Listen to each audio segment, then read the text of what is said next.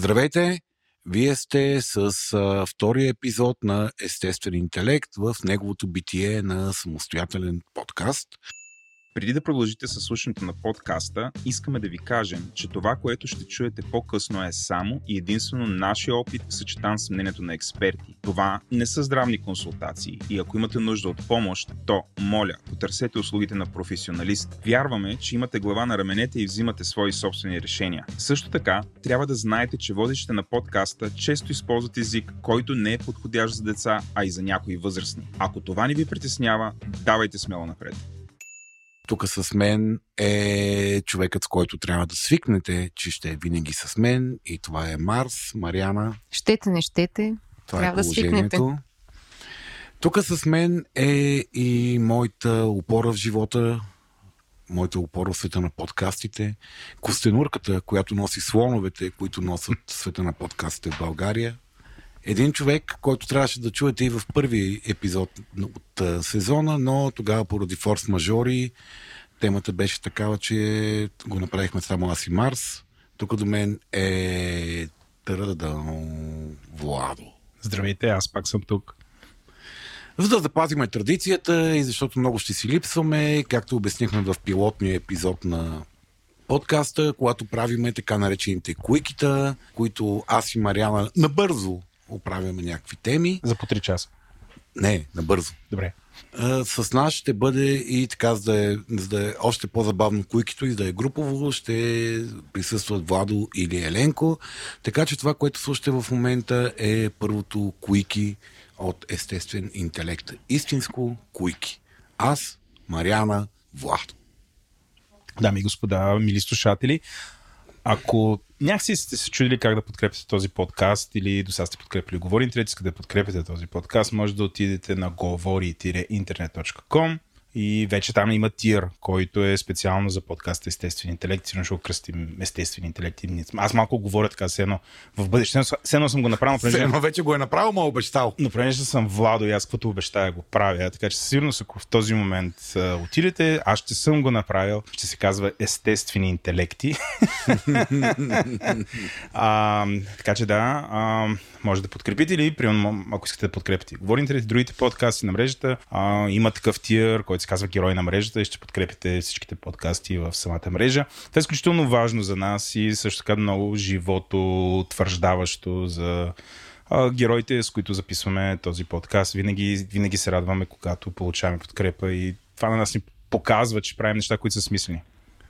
С нас е още един персонаж и това е митичният образ на нашия първи партньор, който ни подкрепя финансово, и това е Orešak.bg. Orešak.bg са хората, които ни подкрепиха преди още да съществуваме. На зелено.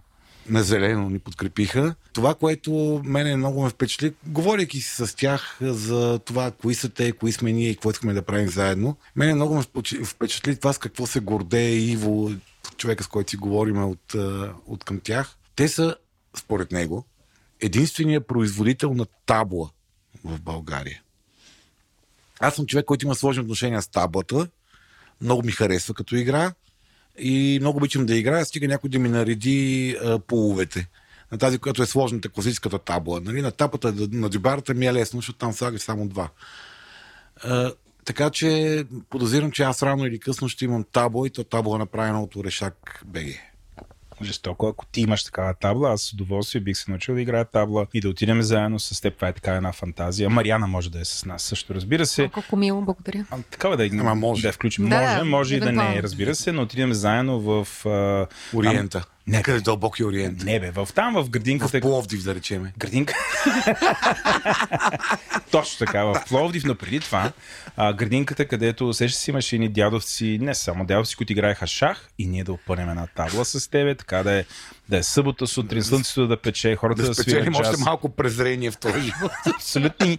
И те като дойдат така да ни гледат, ни кажат, как се местят тия фигури? Таблата е за море, не е за градинка. За море ли е? Да, това е твой use case. Mm-hmm. Да, аз така открих таблата. Между другото и мисля, че бълшинството... Таблата е за трета бира в 12 на обяд. Или за планина.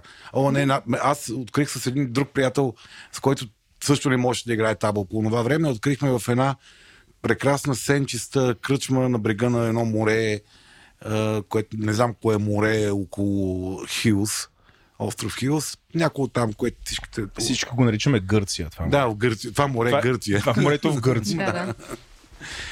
Да, един човек тогава ни каза, аз момчета, като ви гледам така как пиете лузо и кафе в 12 на обяд, не мога да не направите една табла. И така открих аз таблата преди 15 на години. Тогава бавно, но сигурно напредвам към притежанието на собствена табла и ще е супер яко, ако ми е българска собствена табла. Хора, този епизод е много шантов и специален по още една причина, че когато той е записан, никой не знаеше дали този епизод ще бъде чут. Защото темата на епизода е сценичната треска, както може би сте разбрали вече по заглавието, но това, което не сте разбрали по заглавието, е, че това е запис, който е направен като част от процеса по търсене на мой партньор, с който да правим естествен интелект. Така наречения кастинг. Кастинга на Мариана. Подкастинга. Ние тогава направихме един подкастинг заедно с супер свестни хора. Записахме 3 различни епизода по 3 различни теми. И Мариана основно поради физиологични причини. Точно така, защото Мариана е жена и се наложи в духа на времето и разбира се инклюзивити, дайвърсити. Хора, това е шега. Аз съм... Важно е да имам да уточнявам такива неща, те се шегуват в тази. Това от уния шегирката на Еленко, която трябва да се обясняват след това. Да. Ние двамата с тебе направихме един общ Еленко. Никога не мога го стигнем, но горе-долу, поне от към тъпи шеги го неразбираеми шеги, прощава Еленко, го стигнахме. Да, в този подкастинг хората, които имаха, за което аз съм много щастлив и благодарен, желание да правим заедно естествен интелект, записахме 3 различни теми. Темата, която се падна на Мариана, беше сценичната треска. Аз мисля, че тази тема я избрах за нея по това време. Я избирам, защото тя е драматург и човек, който има контакт и опит с сцената. Пък тя реши, че съм избрал за нея, защото самата тя страда много силно сценична треска. Да, аз имам... Значи, моят опит с сцената е да седа около между 2 и 5 секунди на нея, преди да избягам в писъци. Така че... Да. Това е моята тема определено. И това въобще не и личи. След малко, като стигнем до записа, ще чуете... Входа в записа, както си беше в реалността, почти без никаква редакция. Мариана стоеше железно стабилна. Една от причините, поради които се спряхме на нея, беше тази. И другата беше, че тя, мисля, че на 45-та секунда от нашето запознанство ми каза, че не съм прав и това, което говоря, са глупости. Нещо, което при мен никога не е излишно. Тя просто успя да го направи първа. Да, аз също така искам да кажа, че аз съм в този запис също. И да ви дам малко контекст. Мариана дойде в един апартамент, в който никога не е била. Седна с едни хора, които не беше виждала на живо. И по принцип бяхме казали... Апартаментът е в Младост. Късно вечерта. Късно вечерта, но имаше и други хора. Не бяхме... Абсолютно непознати хора си бяхме събрали за нея. Тя дойде там, седна с нас и въпреки, че бяхме говорили предварително, че просто един вид ще си говорим, всъщност ние сюрпризирахме, че няма просто да си говорим, ами ще направим и един запис в този момент. И тя наистина, както ще чуете малко по-късно, беше прекрасна. Супер много ни впечатли. Така че да, аз не знам какво повече да добавя. Хората ще чуят. След малко влизаме в онзи запис, дадохме ви контекста. Наслаждавайте се на първият подкаст запис на Мариана, който се чуете след малко. Този епизод на Естествен интелект достига до вас благодарение на Orešak.bg. Това е представителен сайт за продажба на ръчно изработени занаятчийски продукти, сред които дървени шахови табли, дъски за сирена, хляб или мезета, кутии от дърво, икони, битова керамика, дървени лъжици и много други. Всички те са правени ръчно от над 20 майстори от село Orešak и Троянския регион, като каузата на Orešak.bg вече 10 години е винаги да подкрепя местната занаятчийска традиция. С код EI10 всеки от вас ще получи отстъпка онлайн или в шоурума им в Младост 4. Вижте повече на Orešak.bg.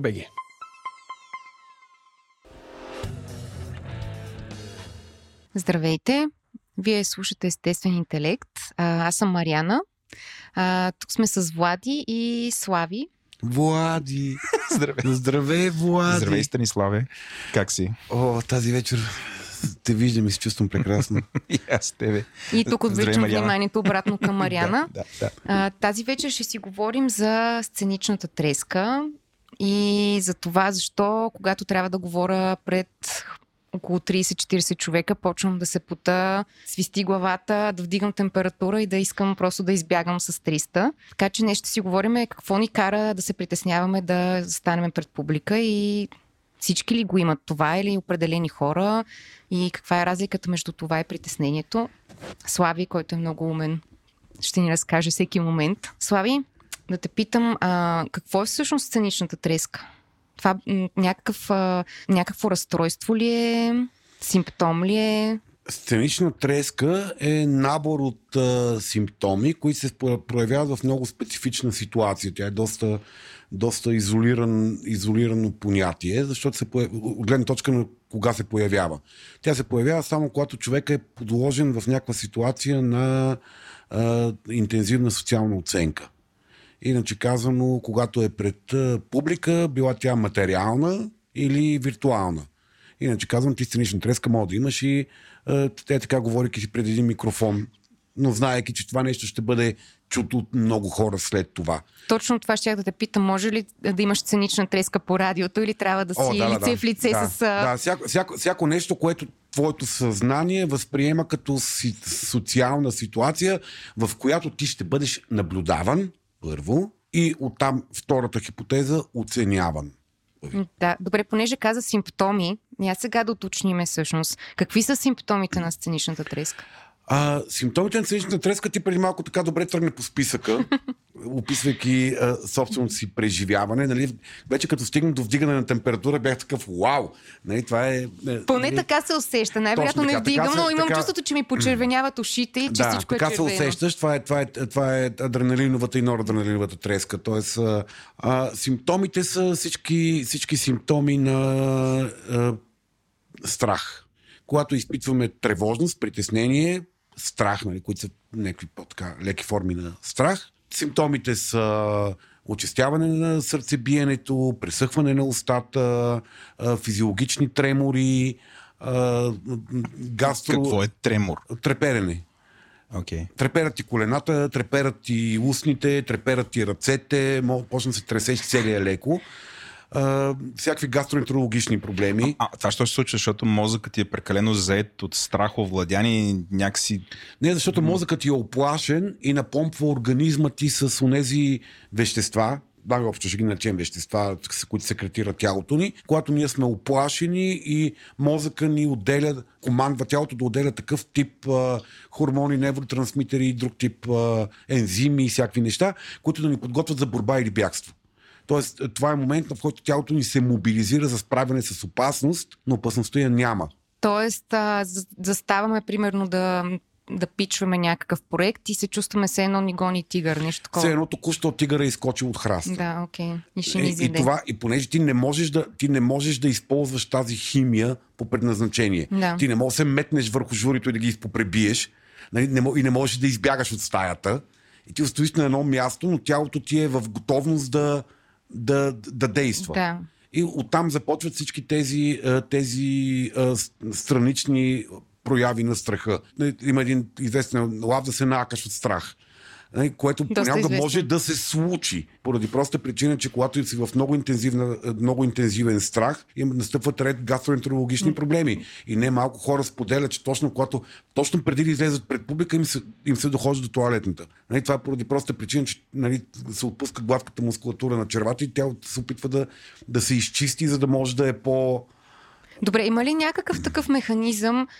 Пак ще говоря от личен опит. Често ми се случва, когато трябва да говоря пред други хора, се включва нещо като някакъв резервен мозъчен генератор и почвам да говоря, все едно не участвам в говоренето. Изпявам всичко, което трябва да кажа. Mm-hmm. Всичко си е на лице. Червените уши, гневния стомах и тигъра. Обаче някак си успявам да се справя с ситуацията. Тоест, има ли някакъв вариант за мобилизиране? Да, има различни техники, които се използват осъзнато. Ти не знам дали осъзнато или не си стигнала до тази. Определено до тази неосъзнато. Да, това е естественият механизъм на отцепване. В смисъл, нашия мозък, колкото и на моменти да ни струва, че е бъгъв, за щастие има много добре заложени защитни механизми да се справя в някакви ситуации с свръхемоционално. Ситуации, които са емоционално непоносими за нас. Един от начините нашия мозък да се справи, да се прави че го няма. Опа, нали, това не се случва, аз съм нещо друго. Ситуацията, реалността не съществува по някакъв начин. Нали, това е такъв тип механизъм. Добре, какво може съзнателно да направи човек, ако има проблем с публична изява, има зверска сценична треска? Mm-hmm. Какво може да направи, за да облегчи? Ами, първото нещо, което може да направи, е да разбере малко повече какво стои за това. От мен се иска някакси да минем през това какво стои зад сценичната треска, защото в огромен процент от случаите, освен опита, който придобиваме с присъствие на сцената, на социалната сцена, пак казвам, може да е дистанционно, може да е присъствено, това, което се случва е, че първо опита ни успокоява, по някакъв начин може и не. Аз много добре спомням едно интервю с Дар Тодоров, той вече беше станал звезда, не е, когато е бил студент в НАТФИЗ. Но и той каза, че той изпитва сценична треска до последния... до момента. Мисля, всеки път, когато трябва да стане пред камера или да се качи на сцена, той изпитва сценична треска. Много известни, глобално известни певци като Адел или този ранг, казват, че продължава да изпитва сценична треска. Тоест опита не е достатъчен. Тоест, да може да си останеш цял живот с това. Може да станеш завинаги с сценична треска. Но това са хора, които обаче те научават техники да се справят с това нещо. И един от начините да се справи с това нещо е да осъзнае всъщност какво стои зад феномена, зад проявата на тези симптоми. Хора, които нямат оценка за себе си, че са по принцип тревожни, са склонни да проявяват този частен случай на социална фобия. Това е частен случай на социална фобия, на страх от публика, от хора около тебе. От публика ли от хора? Ами, то реално е страх от публика. В конкретния случай е страх от публика. Хора, които те наблюдават целенасочено и ти си фантазират, че те те оценяват. Да. Или те оценяват наистина. Вникването в произхода на сценичната треска понякога е достатъчно хората да се ориентират в това какво се случва в главите им, за да се случи, да изпаднат в подобно състояние. Ние хората имаме огромен капацитет за саморегулация и самосправяне. И много често разбирането на причините ни помага да ги преодолееме. Така че това, което ми се иска някакси да влизайки в унията, стеснявайки в унията, описвайки какво е, да си поговорим малко за това, защо се случва. Добре. При теб защо се случва, Мариана? Ми стана много интересно сега, като каза социална фобия и страх от хора, които те гледат, че всъщност във всяка една ситуация човек, попадайки сред много хора, може да си въобрази, че те го гледат. И... Да. Особено ако си малко по-чувствителен по темата. Да, особено ако си по-чувствителен по темата. Не знам защо се случва. Много е странно. Просто във всяка една ситуация, обаче, в която има много хора и вниманието е насочено към мене, просто има някаква anxiety, което се включва. Това се случва при всички хора. Първо. Това се случва при всички хора. Тук говорим за степента. Има хора, при които тази степен е блокираща. Тяхната работа или тяхното желание да правят някакви неща ги предполага да бъдат социално изложени. И тогава това е проблем. Той им пречи реално социално. Има страшно много хора, които не обичат да са в тази роля и те организират живота си и живеят така, че да не им се налага. Да. Защото това са все пак специфичен набор от ситуации житейски, в които се случва това. Да, не под път и над път можеш. Да, нали, казва, че някъде около 1 на 4 от хората, около 25% от популацията, като цяло имат по-изострена чувствителност, по-изострена реакция на това нещо. Всеки има в някаква степен, но при около 25% от хората те субективно го оценяват като проблем. Да. Тоест те казват, аз съм прекалено неприятен ми, прекалено тревожен съм. Ние когато сме движейки се през живота си, каквото и да работиме, както и да си организираме живота, щем неща ми попадаме в такива ситуации. Децата в училище попадат в такива ситуации, в университета попадаме в такива ситуации, на изпити, ходим на интервюта за работа и попадаме в такива ситуации. Тоест... Понеже каза децата, това нещо, сценичната треска, кога се появява всъщност? Моята дъщеря има. Тя е вече? Тя има сценична треска от 2 годишна и половина. Тоест в момента, в който тя почне да разбира, човека почне да осъзнава себе си като различен от другите. Нали, някъде между втората и трета година малките хора осъзнават, че те са нещо различно от другите хора. Да. Но, че другите хора не са тяхна фантазия и проекция, създадена за да ги задоволява, а са нещо различно. И в момента, в който се появи идеята за социум, за различност, другите са различни от мене, започва да се появява страха, тези другите харесват ли ме, тези другите как ще реагират на това, което правя. Аз бях много шокиран, когато за първи път го установих това, че се е появило при нея. Бяхме някъде на почивка, някаква градинска сцена имаше в някакъв парк, тогава си правихме такива си пееме. Аз си пея, тя ми пее и беше много забавно. И в момента, в който казах, аз се качвам на сцената и пея, тя играе ролята долу да пляска. Така вика, май сега ти се качи, аз ще слушам. И тя каза, не, ти се качи с мене горе. Няма никой. Но това е социална ситуация. Тя е поставена в ролята в социална ситуация. И тя това... дали е могла да осъзнае всъщност този мизансцен? Тя разбира... Какво значи мизансцен? Ами, постановката тази ситуационна постановка. Това, че се намира на сцена и че всъщност е в такава ситуация. Очевидно го беше разбрала. И тя си има нейните моменти. Отказ от активност поради това, че е оценявана. Поради това, че е наблюдавана от някой друг. Но в тази ситуация никой реално не е наблюдава. Да, ма и в мизансцена. Да. В ролята на наблюдавана е влезла. Защото аз си пея на нея, сега тя ще ми пее на мене на сцена. А ти ли си наблюдаващия? Аз съм наблюдаващия и никой друг. Добре, аз исках да те питам също във връзка с децата. Каква е разликата между просто притеснение и сценична треска? Интензивността, интензитета. Ага. Интензитета на преживяване, на чувство, на реакцията. Да. А страха над сценичната треска ли е? Или е някъде в страни от нея? Страха, Владо, е базова емоция в човешкия мозък. Той е гушно сценичната треска. Да, спумва я. Сценичната треска е някаква много тясна, специфична форма на проява на страх. Okay.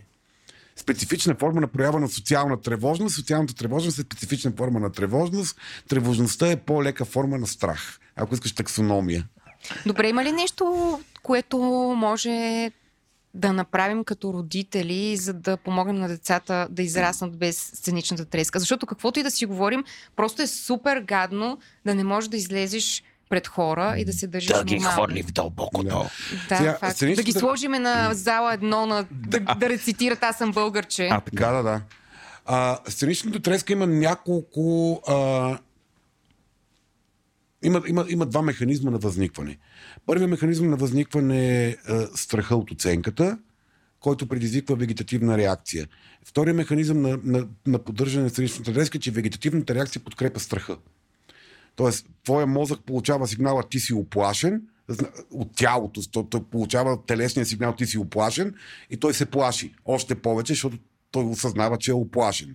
Но пусковият механизъм винаги е интерпретацията. Пусковият механизъм е как ти възприемаш тази ситуация. Тоест един човек, който е застанал в ролята на оценяван, хипотетично, ако се пренесем в главата му, какъв е сценария? Тоест, какво е това нещо, от което толкова много го е страх? Има някои възможни неща, от които го е страх. Това първото, което го е страх, е някаква нереалистична оценка от това, което се очаква от него. Тоест, той си представя, че той трябва да блесне много повече, отколкото всъщност реално се очаква. Тоест, той преекспонира важността и ролята на това, което другите хора очакват от него по някакъв начин. Да бъде перфектен и да се справи... Колко е важно, на другите колко им е важно той да се справи много добре, те колко много очакват той да постигне и да демонстрира в момента. Тоест пак фокуса е върху тях. Те очакват и не искам да ги разочаровам. Значи сценичната треска фокуса винаги е върху другите. Сценичната треска фокуса е върху това как другите ще реагират на това, което аз правя. По-късно, когато стигнем до отговора на въпросите от преди малко, как да правим, един от основните методи е да забравим за другите. От гледна точка на тяхното оценяване. Но това ще стигна там, че го обясня, може би по-разбираемо. Друга възможна причина е подценяване на твоите възможности. Т.е. ти излизаш с някаква базова нагласа, че не си готов за това, което предстои. Че ти няма да се справиш. Да. Идеята, че не си достатъчно добър. Друго възможно нещо е надценяване на мнението на другите хора. Тоест, мнението на другите хора колко е важно за моето добруване. Добре, и от това, като не ме харесат. Тоест, ти понеже в началото тръгна, обаче нещо, не знам защо запецнахме и отивахме в друга посока, но тръгна да говориш за това, че е важно да разбереш откъде извира всъщност. Да, аз това казвам в момента. Това са пусковите механизми, тези интерпретации, надценяване на очакванията на другите, подценяване на твоите възможности и надценяване на това колко е важно мнението на другите хора, са пусковите механизми. Тоест, ние влизаме в тази ситуация с нереалистични очаквания по някакъв начин. Може да имаме такива нереалистични очаквания от това как ще реагират другите на нашето неизправяне. Фантазията те колко ще са груби, нараняващи, унижаващи ни, наказващи ни по някакъв начин. И да имаме...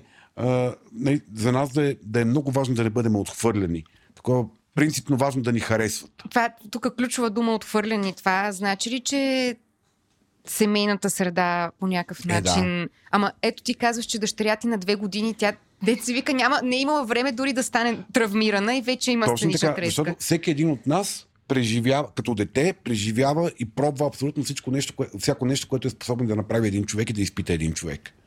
И тук е много важно, когато децата започват да дават такива симптоми на повишена социална тревожност, която може да идва от 2 неща. Първо от тези всичките фантазии, за които говорих малко по-рано, може да идва това, че те просто са по-емоционално реактивни. Има такива организми, при които са много емоционално реактивни. Тоест, емоциите предизвикат много интензивна телесна реакция. Много, много интензивна, бърза телесна реакция. Такива хора се наричат чувствителни. Това са хората, които по-лесно плачат, по-лесно избухват в такъв истеричен кик от смях, и такъв невъздържан по някакъв начин. Guilty as charged. Хора, които, когато са оплашени, много лесно почервеняват или започват да треперят, да им трепери гласа и така нататък. Тоест това са хора, които тялото им по-бързо манифестира какво изпитват. Много интензивно, с малко удържащи биохимични механизми за удържане на възбудата, много лесно манифестира тялото. Много лесно се отразява на телесно ниво. Да.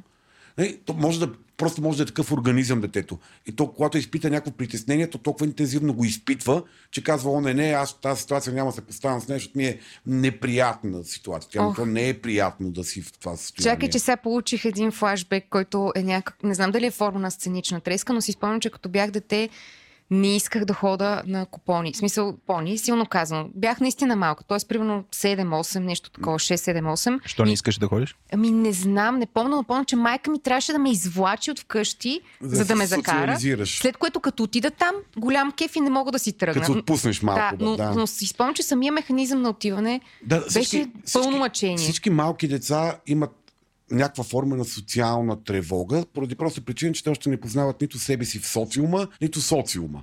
Нормално деца отиват на детско парти, първите понякога е много досадно, защото ги събираш, те 2 часа стоят по ъглите и ги висят на кръчола. Точно това ще я да кажа, не се заиграват помежду си, точно последния половин час, където трябва да си тръгнат, повторяват, става някакво страшно парти и после се започва да си ходиме, рев, суполи, що не си играхте до сега и така нататък. Да. Тоест, децата спонтанно имат такъв тип социална несигурност. Ние с времето се научаваме другите хора какво харесват в нас, кои са начините да ни харесат, как да се свържиме с тях. Научаваме, че не е чак толкова страшно, че не ни отхвърлят винаги, че по принцип хората искат да си играят с нас. Не е някакво страшното предизвикателство да ходиш да кажеш някой да си играеме. До каква степен това е свързано с социума, защото децата имат същите проявления, например като ги заведеш на море и искат да плуват. И... В началото ги е страх. Това е може първите 8 дена да не можеш да го вкараш и последния ден ще проплува. Аз поне бях така. Да. Не можеха да ме извалят и с рев. Това е процесът на престрашаване. Тук го гледаме в гледна точка на социалното престрашаване, но те са така с всичко. И с каране на колело. Има такива кликове на съдбата, когато детето от първия опит нещо толкова много му харесва, че то скача и се влюбва в него и тръгва. Но това е някаква странна комбинация между подходящия момент, подходящото нещо, това, че се е нахранило и е спало, а не е кисело и нервно и чувствително поради някакви причини. Най-често ние хората към някакви неща, които не са еднозначно позитивни, подхождаме с някаква форма на страх и предпазливост. Като сме малки хора с по-малко база данни, сме по-склонни да подхождаме предпазливо към ситуации, в случая говорим за социалните ситуации. Това, което понякога се случва с тинейджерите. Например, аз дълги години бях съвсем спокойно, мога да си кажа, че бях смотан и абсолютно ме беше супер много страх да ходя на каквито и да е партите, рождени дни. Тук говоря след между 12 и 16 годишна възраст. Направо се ужасявах, че съм грозен, дебел, смотан, че имам такъв девствен мъх. моста, какво ли още не е. Значи, че жена и ще си говорим.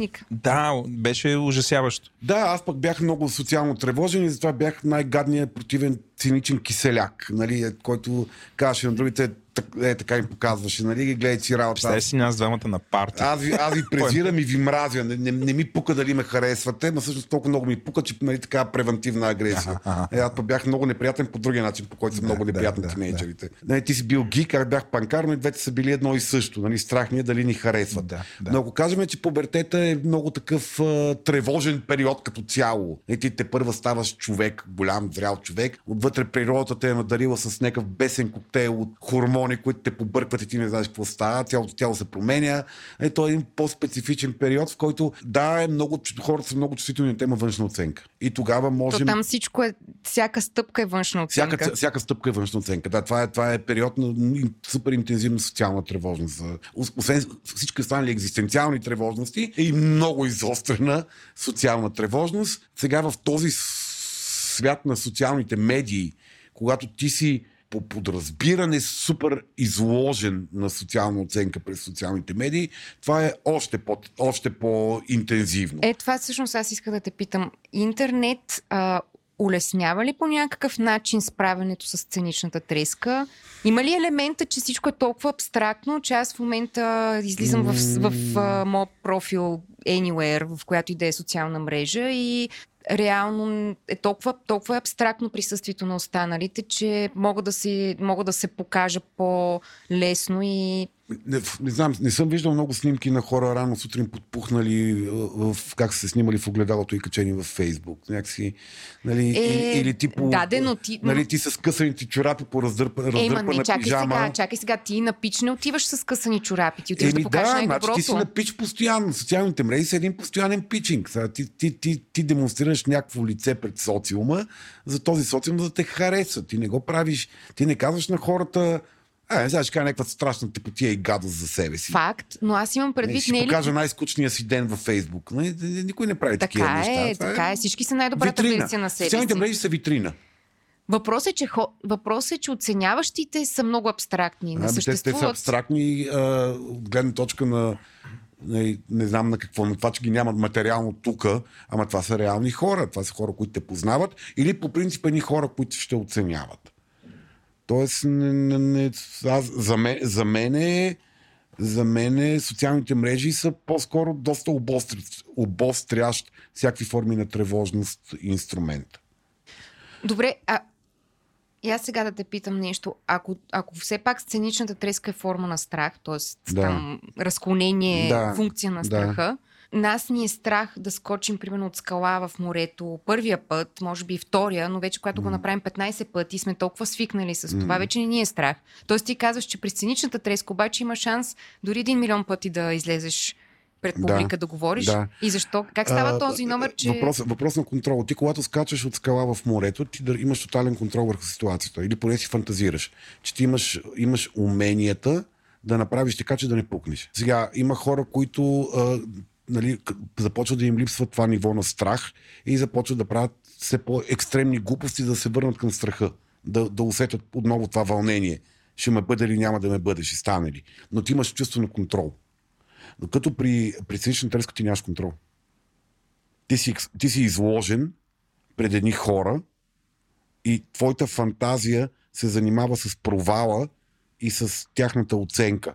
И ти тук един от основните целият клъстър от техники, свързани с преодоляване на сценичната треска, са техники с фокус върху къде насочваш контрола си. Интензивната сценична треска е ситуация, при която хората блокират поради преекспонираното очакване на наказание, на санкция от публиката и те не могат да направят нищо. Или защото не могат, или защото публиката иска прекалено много от тях, или защото хората по принцип са лоши и ще ме накажат. Да, сега се сетих всъщност. Не знам дали изобщо искам да го споменавам, но наскоро нали имаше една така политическа изява на един младеж политик, който... Отнесе доза хейт младежа. Така ли, отнесе ли го? Отнесе доза хейт. Ама заради това, което говори. Не заради това, че е изпитал сценична треска. Да, защото всъщност тогава имаше доста така сериозен публичен разговор за това. Да, имаше две вълни на подкрепа. Човек с сценична треска. Има място. Значи сценичната треска няма нищо общо с компетентността. Ама нищо общо с компетентността. Ти ако забеляза Исо Хазарта, който е човек с безкрайен сценичен опит и изглежда супер арогантен по разни клипчета и интервюта и така нататък, в момента в който попадна на сцена с повишен социален залог, направо си му трепереше на човека. Абсолютно, аз го гледах. И той си го каза. Нашата дългогодишна приятелка и няколко пъти гостувала в нашото шоу. Гледах Вирислава Попова, която е главен редактор на Дневник, го беше приклещила да го интервюира. И той там, като едно малко момченце, се оправдава, гледа в земята. Ето пример за човек, който има мисъл... Не мога сравнително с Деско Маринов, но човек с един от нашите публични такива музикални изпълнители с огромен опит. Мисъл, той е пял, срещал се с хора, интервюта, предавания и така нататък. И в момента, в който беше в някаква ситуация на повишен социален залог, защото тук вече го оценяват не като зоната му на комфорт, където е безкрайно доказан, а го оценяват вече в съвсем друга роля. Да. Сега, а той може да има сценична треска човек и преди концертите си, не знам. Нямам никаква идея. Той изглежда арогантен и намахан, ама може да си има сценична треска и... Добре, окей. Тоест, реално ти можеш през цялото време да си супер притеснен, но да се справиш отлично с... Да. И как става това? Ами... Както казах малко по-рано, сценичната треска има два механизма на поддържане. Имаме един механизъм на възникване. Най-общо казано, да не влизам в някакви частни случаи, но най-общо казано, механизма на възникване е през интерпретациите и след това и после се поддържа хем от интерпретациите, хем от това, че вече си в сценична треска.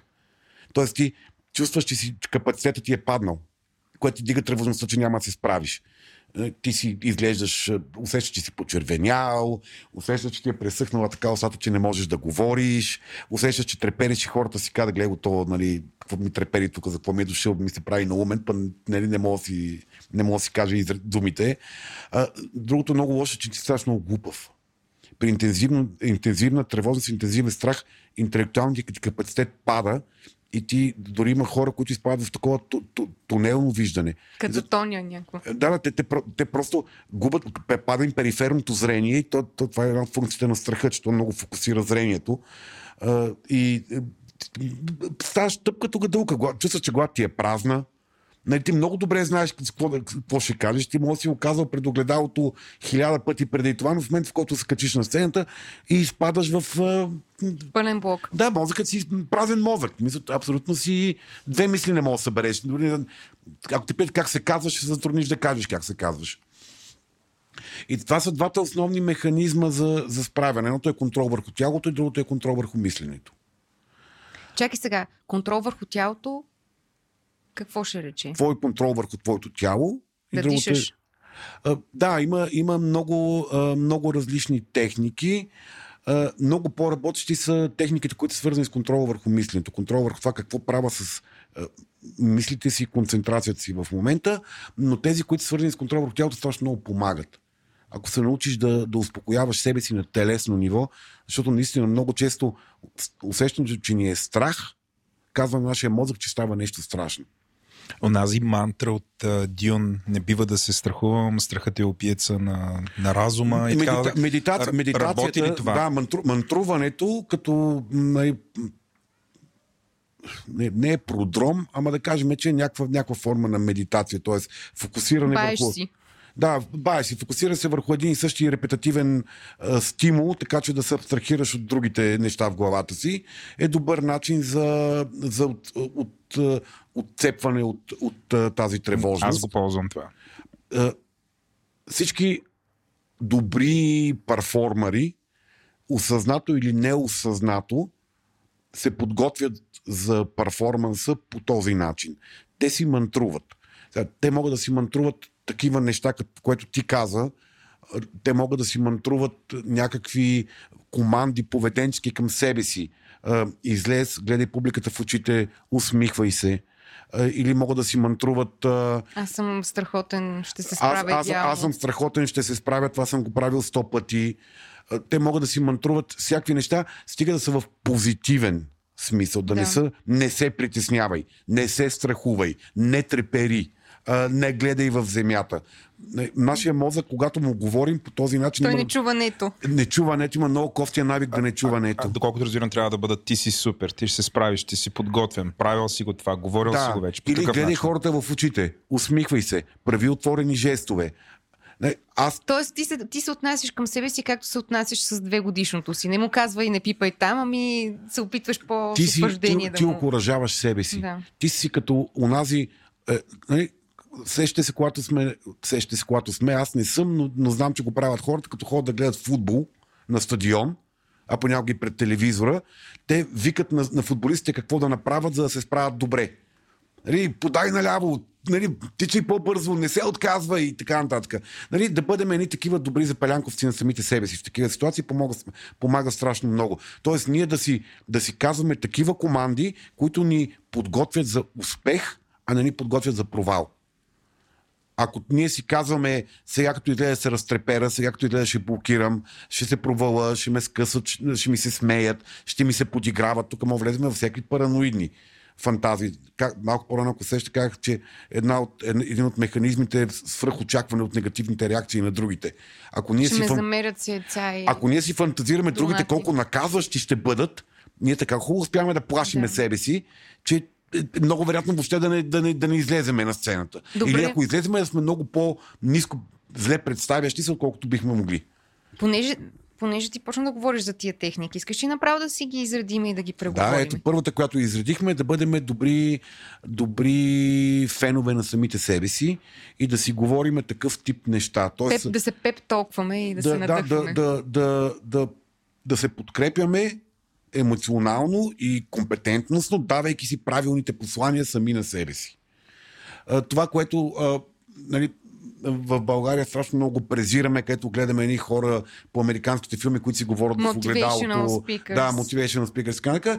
Това, аз затова не харесвам New Age и хората, които правят пари от това нещо, защото те компрометират супер работещи техники. А това е супер работеща техника, която е доказала ефективността си от безброй спортни треньори, спортни психолози, обучители на военни части, обучители на всякакви хора, които са в някаква... От тях се очаква някакъв топ перформанс, такъв ударен. Тоест в определена ситуация ти да извадиш максимум от себе си, за да направиш най-доброто. Да се надъхаш. Да си кажеш правилните неща сам на себе си. Или аз, както го казвам, да си вярваш. Според мен е това да вярваш, ти, примерно, ще говори, че ти си добър, че има какво да дадеш, какво да кажеш. Нещо повече, че ти си уникален в това, което го правиш. Аз никога не съм бил обучаван за това да говоря пред хора. Имам, може би, над 400 public speaking. Говорил съм няколко пъти на TED, говорил съм в операта, дето, може би, имаше 1200 човека. И единственият проблем, който имах там е, че не виждах публиката, защото той е опера и изгасиха осветлението. Ти не виждаш, говориш на... Шибнаха ни фенери в очите. Да, пред теб е една черна стена. Аз имах нужда точно от обратното. Имам нужда, като говоря. Аз ги гледам, те се смеят. И тогава, и в този момент, в който виждаш фидбека, позитивния, това вече се... Това е страшно много тревожността. Аз също така се справям с сценична треска. Говоря на човека. Моята най-голяма катастрофа с сценичната треска беше при много години, като бяхме бедни и нямахме пари за море с жена ми. Тя работеше по телевизии и успяваше малко шано да ме вкара в такива телевизионни предавания, които са викторинисти, където могат да се изкарват пари. Минута е много. Да, от този тип. Един път ме беше вкарвал при едно, на Гарелов беше водещ. Оле, майко. Където 5-6 човека... Коя година се случва това? 2004-та, 5-та, нещо от този род. Бяхме бедни, да. Тогава ли бяхме бедни? Аз съм забравил. Аз тогава бях. И аз тогава бях. Аз тогава бях доста мизерен психолог, да работиш с наркомани, 160 лева заплата. Добре, аз съм бил доста по-добре от тебе. Да, бях беден. Тя ме вкара в някакво такова предаване. Ти си много умен, ти си много устат, ти много знаеш, много ти страха. Такова, да, изкараме някаква предикана, страхотна идея, вързахме морето. То беше едно такова, то състезание, там то задава въпрос, първия, който може да отговори, казва, аз ще отговоря, и там ако отговори, печели някакви точки, ако не отговори, губи, ама другите през цялото време го хейтат и го унижават и го обиждат, за да го дестабилизират. Боже! И тя гледа първото предаване и вика, Слави, какъв ти е проблема? Ти не приличаш на себе си. А мене идеята, че има камера, ме вкара в такава сценична треска тогава, че това, нали, ти нямаш контрол. Аз ако имам контрол върху това, което ти казваш. Виждам човека, той ми връща обратна връзка, ако тя е негативна, аз мога да коригирам поведението си и да се справя с ситуацията. Но онази тотална липса на контрол върху социалната оценка, т.е. ти минаш през камера и не знаеш въобще какво се случва нататък. Аз една седмица бях в тотален. Да завърших последен сигурно по точки от цялата група. Тогава Кембъл Българ просто той беше в... Той ми беше опонент. Той ни помете всичките, защото беше пък страшно добър в това да те помете публично. Но така, и аз всъщност това, начинът по който аз се справям, че когато съм в такава ситуация на т.е. излъчва се някъде, т.е. аз не виждам аудиторията, аз се фокусирам върху човека, с който говоря. Нали? И от тогава просто... Превръщаш го в разговор. Разговор между двама човека. Нали? И по този начин аз забравям да мисля, че ще ме гледат още там, кой знае колко човека, които не знам на тях това как ще им се отрази. И вече като, нали, когато съм част по телевизии, по-късно в други такива шоута, където в едно даже успях да спечеля. Wow. Да. Да спечелиш какво? 7000 лева, това беше някаква невъзможна сума за това. Това ли беше края на бедния период? Да, това беше края на... аз тогава бях намерил вече някаква по-нормална работа. Тогава по-нормална работа, работих с Владо спешли. Поне финансово беше по-нормално. Но да, тогава изведнъж... Техника номер 2 забрави, че има... Свържи се с човека. Да. Техника номер 2 свържи се с един човек и установи социален контакт с един или няколко човека и си избери хора, които реагират позитивно на това, което правиш. Това работи дори да говориш в театър. Нали, абсолютно. На огромна аудитория. Да. Харесваш си някой там отпред, който ти се смее или ти се връзва или реагира добре, или те следи, или те гледа и говориш само на него. И това абсолютно помага. Даже има тарикати, които си канат подставени лица. Канат си двама-трима приятели, ако имат тази възможност и говорят на приятели. Защо ми шивили на хора почти навсякъде, където аз говоря? Това ли тук тормозиш да слушаш и нашите разговори всяки това е за тебе, защото на тебе ти действа също добре. Но по принцип да. Аз се сещам за една техника, всъщност даже по-скоро ще ви питам дали това е техника, което когато понеже имам опит като сценарист и когато сме пичвали филми, обикновено е ужасно да говориш сам за своя филм и почти винаги се стига до запецване. И си спомням, че имаше една мацка, която блокира брутално и защо не можа да разкаже нищо от историята си. И тя просто каза, съжалявам, страшно много се притесних. И в един момент това, че просто си призна и беше искрена, сякаш облекчи атмосферата на напрежение. Някак си успя да хване и публиката, защото преди това те бяха леко... В началото, когато някой почна да пелтечи, хората леко се изнервят, малко стават такива... Надушват кръв. Да, точно така, надушват кръв. Тотално влизат в тигър мод. Човека отсреща още повече се сдухва и в момента, в който кажеш... истината и просто кажеш, виж, аз се притесних и си глътнах езика, сякаш разваля магията. Събужда емпатията. Хората спират да те джуджват толкова. Лошото е, че когато си в ситуация на авторитет по някакъв начин, т.е. ти излизаш да демонстрираш авторитет. Преподаваш, играеш на сцена, доказваш колко ти е добър продукта или нещо от този род. Интензивната проява на притеснение несъзнавано в главите на хората сваля твоята стойност. Експертната ти стойност. Което е много досадно, като си моя занаят, част моя занаят е да водя тренинги, такива обучения на възрастни хора. И, възрастни хора имаш при зрели хора. Зрели като тебе, такива възрастни, дърти като тебе. И питаш, нали, как беше, много ми хареса, ти въобще не се притесняваше.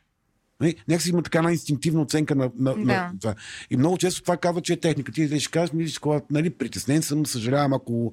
И това събужда емпатията от другите. Те казват, окей, нали, човека отцепва го от компетентността, но не винаги е най-добрата техника. Добре, т.е. какво цената на това да проявят емпатия към нас, ако се притесниме, че ще бъдат съжаление едва ли не, ще ни гледат отгоре, че... То няма да гледат отгоре. Не, по-скоро е да да спрат да обръщат толкова внимание на това нещо, защото то вече е сложено на масата, ти си го признал и те изпитват някаква форма на емпатична подкрепа. Но тук е много рисковано, защото винаги в групата, в публиката може да има един идиот, който ще каже, като се притесняваш, какво правиш тук? Той си вкъщи, като се притесняваш. Малко е рисковано, но един от моите обучители, едно време, когато се учих наркология, един супер грамотен човек, той е деде, много готин американец, той си започна презентацията с негова снимка по Бански, което не е много лицеприятна гледка, възрастен човек по Бански. Ти сега налагаш твоите стереотипи. Не, той това каза. Той това каза. Ето, вика, това е едно от най-лошите неща, които мога да видите за мен. Така изглеждам аз гол. И той каза, че това го правил винаги, защото публиката се разсмива, а ти спечелиш един път позитивен фидбек от публиката, Сценичната треска пада. Не случайно огромна част от тия тедове, където Владо ходи, започва с някакви... Аз съм отишъл. Добре. От този тип публични представления започва с някаква шега. Да. Независимо дали е реч за нещо или е... Сега се сещам и за другата ми техника, която е шега. Всъщност, когато се случва да говоря пред големи аудитории, буквално влизам в един мод, в който чувството ми за хумор става супер добро и буквално ме спасява. Смисъл, шега до... Айде не шега до шега, но... Да, да ръса шеги... Така се храни с позитивен фидбек, смеха на публиката. Такова, ма тъпото е, че като ти увисни шегата... Ако никой не се засмее, става малко тегаво. Това, което аз страшно много вярвам, че е работеща техника, ултимативно работеща техника е, когато отидеш попаднеш в такава ситуация, да си дадеш много ясна сметка и да се фокусираш върху това. Аз за какво съм тук? Каква е моята визия? Какво искам да постигна? Какво искам да дам на тези хора? Какво искам да докажа на тези хора? Какво искам и какъв искам да е резултата за мене? Какъв е смисъла за мен да съм тук? Ти имаш ли време, когато ти се спеко акото? Това се прави предварително. Толкова сложни размисли. Много често психирането, това, че се психираме преди изпълнение, това е, защото ние фокусираме мисленици върху оценката на хората. Ние фокусираме мисленици върху провала. Не върху самия процес. А не върху това, защо сме тук. Да. Ти не си там, за да те харесат най-често. Ти си там, за да постигнеш нещо, за да получиш нещо. Тоест, ако ти си изградиш такава визия за какво искам да постигна тук, ти инстинктивно насочваш мисленето си, планирането си, хормоналната си система към постигане на това, което искаш. Тоест, разбирам ли те правилно, че да речем, ако аз имам дадена презентация, вместо да се фокусирам върху това дали хората ще я харесат и ще ме харесат мен, да се фокусирам върху това за какво е тази презентация и защо им я казвам и ми я представям. Точно така. Хора. Фокусиране върху ползата за тях, защото ти тогава се фокусираш ти върху тях, а не се фокусираш върху това те как те гледат тебе. Разкарваш аза. Разкарваш себе си от малко цяла... по-малко суета. Да. Суета, грубо казано, не звучи много готино към хората, които изпитват интензивно преживяване на сценична треска, но е суета. Дали ще ме харесат? Какво искам да им дам на тия хора? Какво искам да разберат те? Защо искам те да купат продукта ми? Как това им помага на тях? И когато мислиме по този начин, нашето внимание върви в тази посока. Тоест по-малко се фокусираме върху себе си, повече върху другите. Върху аудиторията. Което е малко контраинтуитивно на това, че всъщност през цялото време сценичната ни треска ни бъгва, другите ни бъгват. Да, сценичната ни треска е фокусирана върху нас. Тя минава през другите, всъщност се фокусира на какво, как ще бъда оценен. Аз как трябва да се представя, какво трябва да докажа, как не мога да го направя това нещо, което трябва да го направя. Едно от най-яките, най-работещите неща при мен е този инструмент беше ултимативно работещ, когато бях такъв начинаещ тренер и винаги, когато ми се налага да обучавам колеги, обучители, ги уча да го правят това нещо, защото това е супер работещ инструмент. И той зависи изцяло от нас. Това е свързано с управление на мисленето. Да. Аз също продължавам да имам сценична треска. Аз, когато излеза пред нова непозната група и дори да е позната, първите 30-40 секунди аз изпитвам вегетативно усещане, че съм разтревожен. Но това няма абсолютно никакво значение върху представянето ми, няма никаква оценка върху преживяването ми на момента. Защото аз тръгвам да постигам онова, което съм дошъл да постигна. Може ли да ни кажеш сега някои от телесните техники? От лесните. Телесните, физически какво може да направим? Едно от най-важните неща. Какво се случва, когато ни е страх? Треперим. Свиваме се, треперим. Суха ни устата. Пресъхва ни устата. Не мога да дишаме. Тялото ни е напрегнато. Треперим от това телесното напрежение. Всички интервенции на телесно ниво по тези няколко параметъра помагат за преодоляване на онзи поддържащия механизъм. Пиене на вода. Знам, че не ви се пие вода, когато сте много тревожни. Пийте вода на сила. Преди излизане на сцената, тебе ти се е свило гърлото, корема, ануса. Too much information. Всичко ти се е свило, но и нищо не мога да вкараш в тялото си. Ти си готов да понесеш удар всеки един момент. Ти си абсолютно блокиран. Пийте вода. Водата е много силен антистресор за организма. Другото, което страшно много помага, е дишането. Умишлено, целенасочено дишане. Когато ние сме тревожни, ние спираме да дишаме. Ние спираме да почваме да дишаме плитко, насечено и до пълно спиране. Което какво казва на нашето тяло? Ти си в опасност. Ти нямаш кислород. И то започва да се плаши още повече. Бавното. Защото ние пак, ако хипервентилираме и ни се замая свят, се ушашкаме, че вече сме тотално неадекватни. Бавно, дълбоко дишане, а ако това е съпроводено с целенасочена мускулна релаксация, т.е. ние казваме, отпускам си главата, изшливало да пробваме една мускулна релаксация, ти си на този диван се размазал като такова, какво ще ако те релаксираш, още малко ще изтече. Искаш да заспявам. Да. Колко по- да релаксирам слага. Тоест, когато даваме команди на тялото си да се отпусне и на нива. Отпускам главата, отпускам устата, отпускам раменете, отпускам гърдите, отпускам ръцете, отпускам корема, отпускам таза, отпускам ръцете, краката, бедрата, отпускам пръстите, И това цялото е свързано с едно бавно и дълбоко поемане на въздух и издишане. Това отнема една минута. Да, т.е. това всички тези телесни техники са неща, които правим преди да излезем на гилотината. Да, преди да излезем. В момента, в който излеземе на сцената, това, което можем най-добре да направим за себе си, е целенасочено и умишлено да застоиме с отворена поза на тялото. Излизаме стабилно, стоиме с разтворени крака, здраво стъпили с двата крака на земята. Колко разтворени точно? Толкова. Мисля, че не всички ме ясно, които слушат. Ширината на раменете. Да, 20 см. Да, така че да усещаме тялото си стабилно. Защото много често, когато ние сме тревожни, ние ставаме така. Ние се опитваме да се отлепим от ситуацията. Има на един крак, другия на пръсти, или двата крака на пръсти, или започваме да танцуваме по този начин. Да се поклащаме леко на лудничево. Така наречената попивателна. Пръсти пети. Това е абсолютното разрушаване на граундинг. Ние не сме свързани с реалността. Нашия мозък се опитва да избяга от тази ситуация. Колкото по-незазимени сме, колкото повече не усещаме материалното, толкова повече ние се отдаваме на фантазиите си.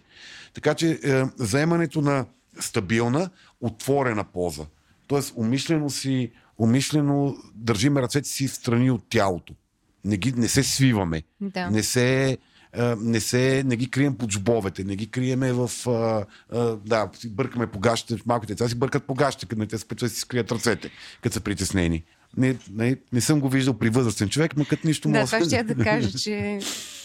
Да, ние си бъркаме в джобовете. Поне не може да си бъркнем в гащите, си бъркаме, нещо ни спира да си бъркнем в гащите, затова си бъркаме по джобовете. Умишленото заемане на такава поза, което е супер лесно регулируемо. Ние можем да командваме тялото си. Имаме толкова контрол. Защото това ти дава идеята за контрол. Ти контролираш ситуацията. Ти знаеш какво правиш, имаш... Малко по-рано това, което си казахме. Ония, които са скачали 20 пъти от една и съща скала в една и съща вода, тех не ги е страх, защото знаем от контрол. Те знаят какво ще стане. Социалните фобии са свързани с липсата на контрол. Тоест, когато ние релаксираме тялото си по този начин, то като не е свито, може и да диша по-добре, чувства се по-добре, няма го това нервното напрежение и най-вече треперенето не си личи толкова. Защото ти, когато извършваш свободни, отворени жестове и ръцете ти са далече от тялото, не се вижда толкова много тремора. Това са телесните техники, които работят най-много. Вода, дишане, релаксация на тялото, свободни, отворени поза, стабилна поза с много широки отворени движения, които ти заемаш пространството, ти присъстваш, а не се криеш. Малко е като елате ми. Тоест казваш им... аз съм тук. Ти излезеш и кажеш, аз съм тук и не ме е страх, аз не се крия. Аз съм тук. Виждал съм в различни филми как хората взимат някакви наркотици, за да го, как да кажа, за да преди да излязат на сцена. Това... всъщност някакъв мит ли, има ли някаква полза или по-скоро си увредят хората, ако го правят? Всъщност, ако взимаш наркотици, винаги си увредиш, но все пак. Значи, сигурно се прецакаш, ако пиеш много кафе. или каквито и да е стимуланти преди публична изява. Ако си склонен към сценична треска, треснеш 3 двойни кафета нервно с 10 цигарки преди изпита, със сигурност това ще ти навреди. Значи никакъв кокаин, слушайте. Сега, хора, които са кокаиново зависими, най-вероятно това ги успокояваш. Това им дава чувство за сила, полет, потентност и така нататък.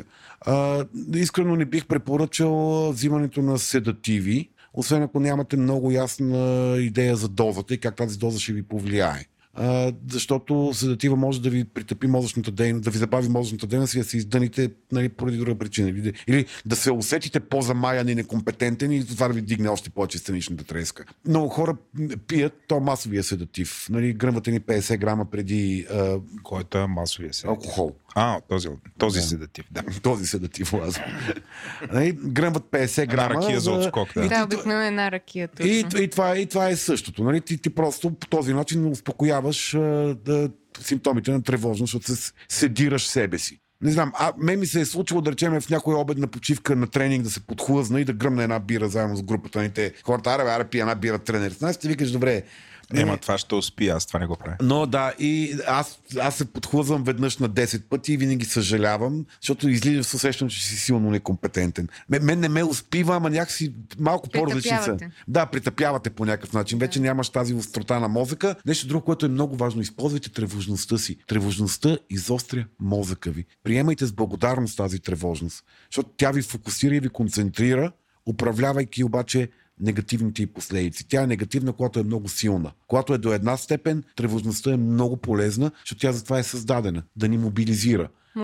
Може би това се случва при мен, защото аз обикновено, ако съм тревожна преди някаква изява, излизам и ако не съм притеснена, някакси да, минава добре, ама не съм много доволна. Не гориш толкова, не гора. Да, хората да. Не са такива замаяни от впечатление, не се смеят супер много. А ако имам точно the right amount тревожност, сякаш нещо мобилизираме и всички така, всички функции на мозъка са такива, хайде, точно можем така, да го направим.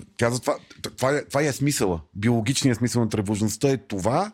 И я приемайте с благодарност, приемайте я като приятел, защото всяка емоция, всяко преживяване има полза в него. Благодарим ти, тревожност. Да, аз и благодаря много на тревожността, защото тя ме прави толкова невротичен, колкото съм, и правя толкова неща, които ми носят удоволствие. Така че трябва да те ръчка нещо отвътре, за да правиш някакви неща, иначе.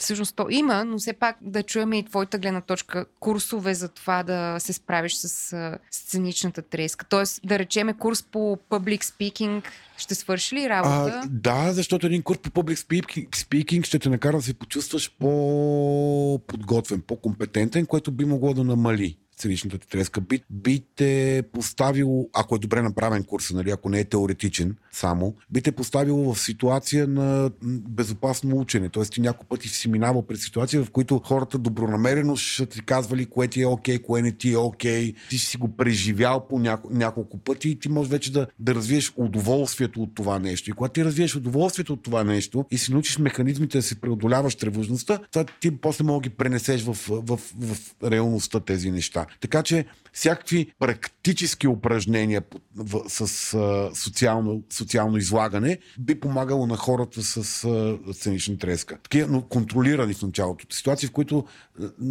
няма какво се прецака, кой знае колко много, а ако са защитена среда, тип тренировъчна, още по-добре. Много хора си тормозят семейството и държат речите 5 пъти преди да се явят на конференция. Точно това ще да питам, но това окей ли е, ако да речем имаш някаква определена реч, която трябва да кажеш, да си я наизустиш и да почнеш да я рекламираш пред лелията и бабата? За мен е рисково, за някои хора, защото за много хора е рисково, защото ти излизаш вече съвсем като на рецитал. Ти започваш да... Не си презент, ами нещо... Да, ти излизаш и започваш да рецитираш.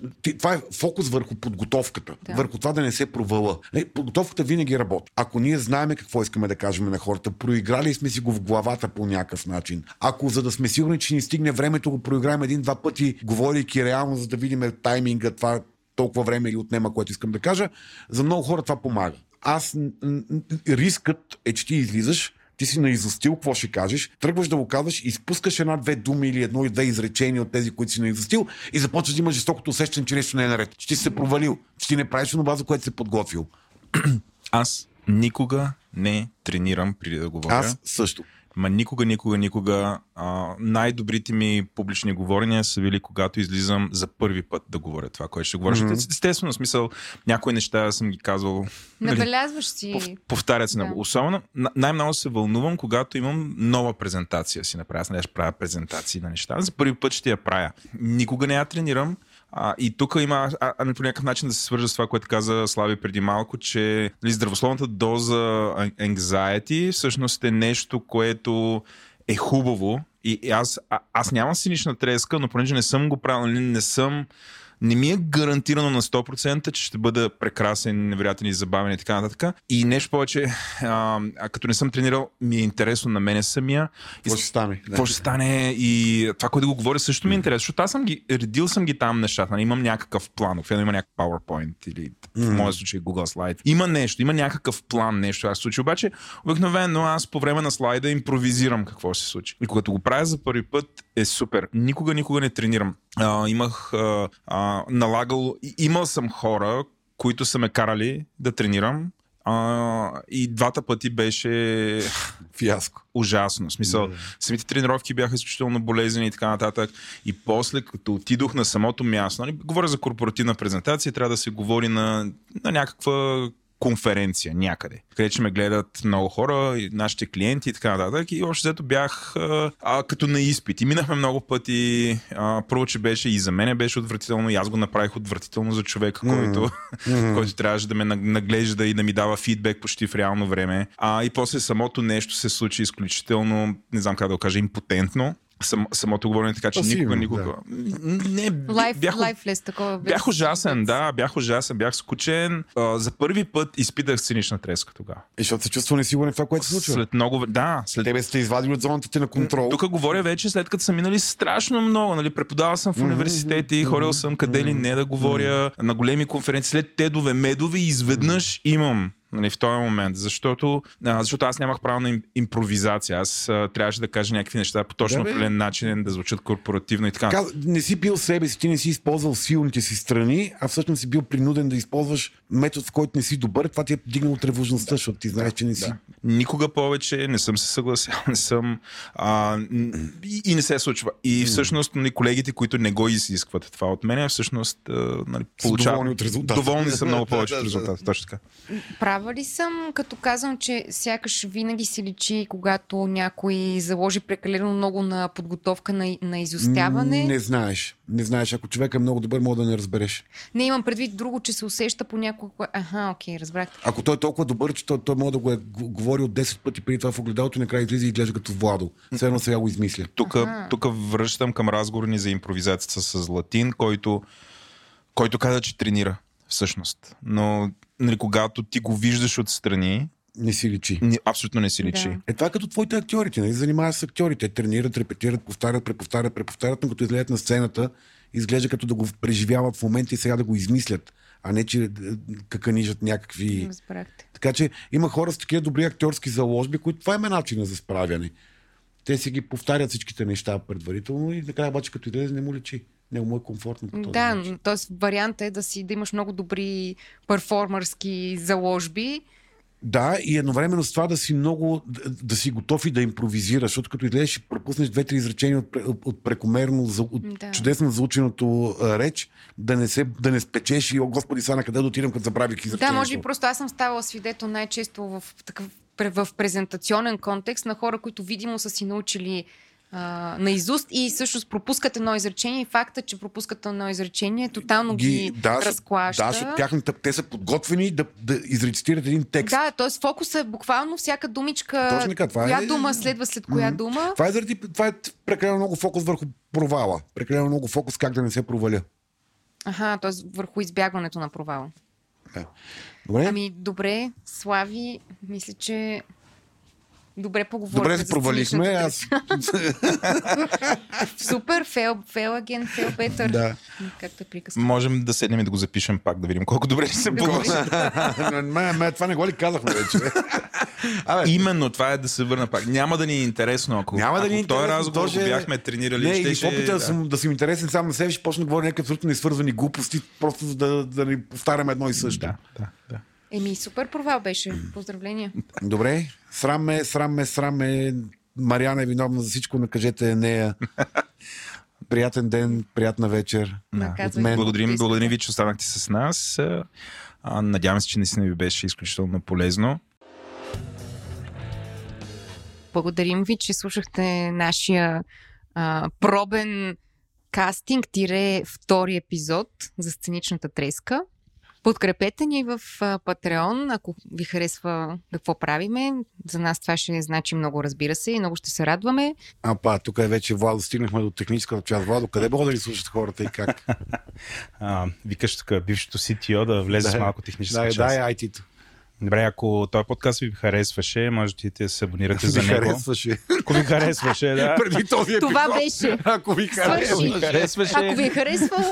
Може да отидете да се unsubscribe-нете за него, и това са вече всичките платформи, но преди да се unsubscribe-нете, може да се subscribe-нете. Да можете после да кажете. Айде, дайте му още един шанс, въпреки всичко, но платформите, в които подкаст е, общо взето там, където хората обичат да си получават подкасти, именно Spotify, Google Podcast, Apple Podcast и всякакви малки дребни платформички за подкастинг. Това са някакви апчета. Също така, ако искате да ни подкрепите, идете наистина на сайта ни говори-интернет.com, там има бутон Patreon, цъкате го, избирате тиер, който най-много ви подхожда. Има тиер специално за естествен интелект, има тиер за цялата мрежа на Говори Интернет и ставате патрон. Патрони! И едно от нещата, които ще се случат, е, че ще имате достъп до Мариана и Слави в писмена форма. Посредством чат. Да, щях да кажа, страхотно звучи. Страхотно звучи, много обещаваш. Неограничен достъп до Мариана и Слави. Неограничен виртуален достъп. Може да им пишете, сега дали те ще ви отговорите друга тема, но сигурно ще имате възможността да им пишете и да ми задавате въпроси. Какво друго да ви кажем, ако този подкаст не ви беше достатъчен, идете и пробайте някой от другите подкасти на Говори Интернет. Например, подкаста Ден, който е всекидневен, очевидно, защото се казва Ден. Той сега не е всеки ден, всеки работен ден излиза и казва кои са най-важните новини през седмицата, или естествено едноименния подкаст Говори Интернет, който е майката на всички подкасти в нашата мрежа. Подкаста майка в България. Мариана, забележи, не бащата. Да, това ще да кажа, не ли татката? Не, той е майката. Татката. Трябва да проверя има ли такова нещо. Да, ако майката и татката не са ви достатъчни, не искате да слушате как два чичака, именно аз и Еленко, но от време каним известни хора по някакви интересни теми. Може да слушате другия ни подкаст Транзистор, който е за джаджи, или Дропич, или който е за Манджа. С Трюфел. Да. Трябва да има Трюфел. И за сигурно забравям някои от другите подкасти, но съжалявам, защото съм ви забравял. Да. Парите е нещо. Естествено, парите говорят, трябва и винаги трябва да има пари. Еленко, как може да забравиш парите? Точно за парите. Точно за парите, Ненков в момента ти точи. Ненков, да, сигурно ще ме прегази на улицата с колата си, но да. Скъпата си кола, абсолютно, разбира се. Но да, това е до нови срещи. Това е само епизод номер 2. Приготвили сме още не един, не два, три, няма да броя. Общо ще са 20 епизода. Приятно слушане и много ви благодарим, че останахте. Ако ще слушате до този момент, значи сте някакви супер фенове. И сте много корави. Пращаме ви целувки. Мариана, дай целувки. Няма да даде. Слави, дай целувки. Чао. Чао от нас.